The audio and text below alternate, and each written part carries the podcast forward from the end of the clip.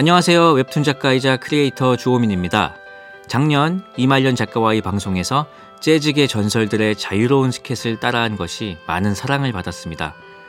어렵게 느껴지는 재즈 음악을 친근하게 만들었다는 이야기도 들었죠. 재즈 보컬 웅사님의 말을 빌리자면 재즈는 어느 틀에도 갇히지 않는 것, 모든 것으로부터 자유로워지는 것이라고 합니다.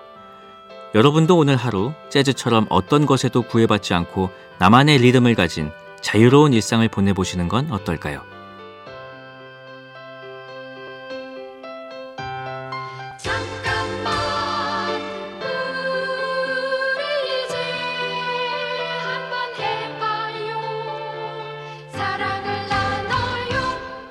이 캠페인은 오늘도 당신 편 MBC 라디오에서 전해드립니다.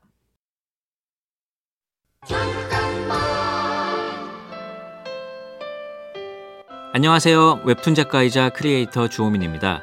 웹툰이 아닌 영상으로 저를 알리게 된 시작은 바로 뒤통수였습니다. 같은 작업실에서 개인 방송을 하고 있던 만화가 이말년 씨의 뒤에 앉아 그림을 그리던 제 뒷모습이 화면에 보이면서 궁금증을 불러일으킨 거죠.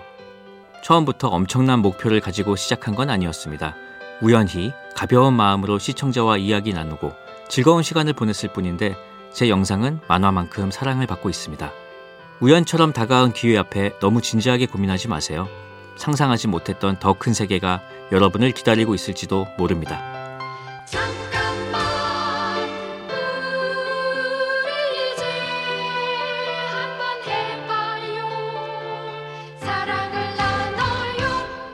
이 캠페인은 오늘도 당신 편 MBC 라디오에서 전해드립니다.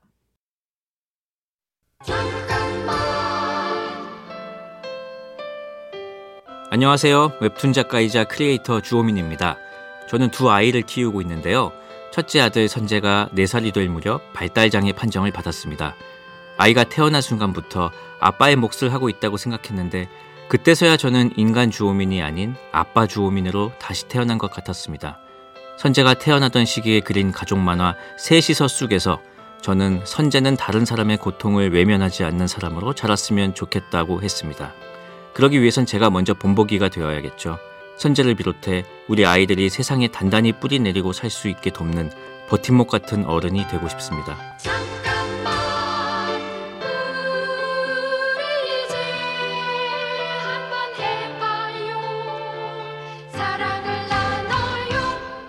이 캠페인은 오늘도 당신 편 MBC 라디오에서 전해드립니다.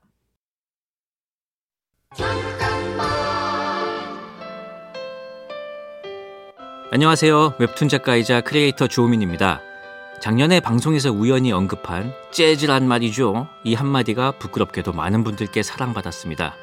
저는 실제로 재즈를 좋아하는데요. 엘라 피치제럴드와 루이 암스트롱이 함께 부른 Cheek to Cheek을 즐겨 듣습니다.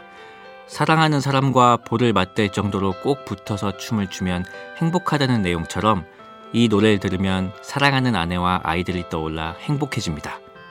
재즈와 클래식, 가요와 로큰롤, 장르와 상관없이 노래는 우리를 행복으로 이끌어줍니다. 여러분은 오늘 어떤 노래와 함께 행복의 문턱을 넘고 계신가요?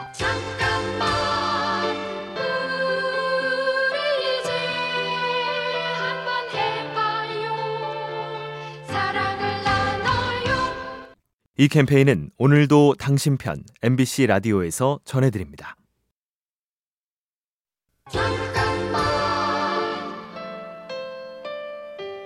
안녕하세요. 웹툰 작가이자 크리에이터 주호민입니다.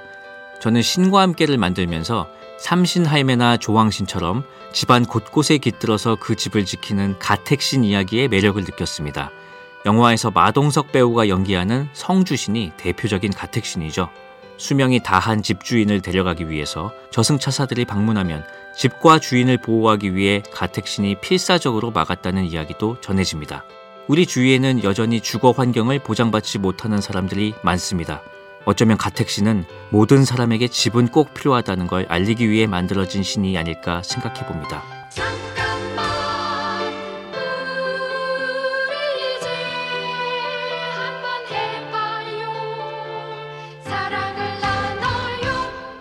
이 캠페인은 오늘도 당신 편 MBC 라디오에서 전해드립니다.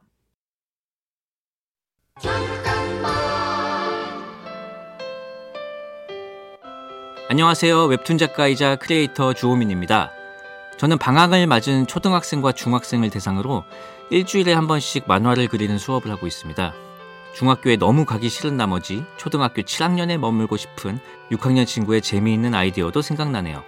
눈앞에 펼쳐진 연습장에 몰입하는 아이들의 모습을 보면 순수하게 그림을 즐기던 시절이 떠올라 다시 만화를 그리고 싶어집니다. 무언가를 알려주는 사람을 우리는 선생님이라고 부릅니다. 아이들은 저에게 만화의 즐거움을 깨닫게 해준 선생님이었습니다. 지금 여러분의 곁에도 그런 선생님이 있으신가요?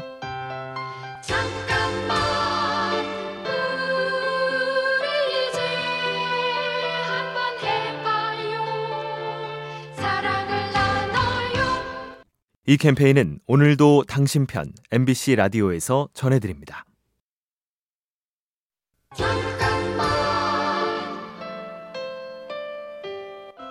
안녕하세요. 웹툰 작가이자 크리에이터 주호민입니다. 제 인생의 큰 키워드가 되는 말은 그래서 뭐? 그런 거지 뭐입니다. 사실 이 말은 소설가 무라카미 하루키가 에세이 쿨하고 와일드한 백일몽에서 한 얘긴데요. 하루키는 이 두 가지만 기억하면 중년의 위기를 넘길 수 있다고 말합니다. 사실 중년뿐만 아니라 모든 세대에서 이 말은 힘이 있다고 생각합니다. 모든 것이 내 잘못 같을 때, 마음처럼 잘 되지 않을 때, 그래서 뭐, 그런 거지 뭐, 생각해 보는 건 어떨까요? 복잡한 머릿속이 간결하게 정리되고 내가 앞으로 나아갈 힘을 줄 겁니다. 잠깐만 우리 이제 한번 해봐요 사랑을 나눠요 이 캠페인은 오늘도 당신 편 MBC 라디오에서 전해드립니다.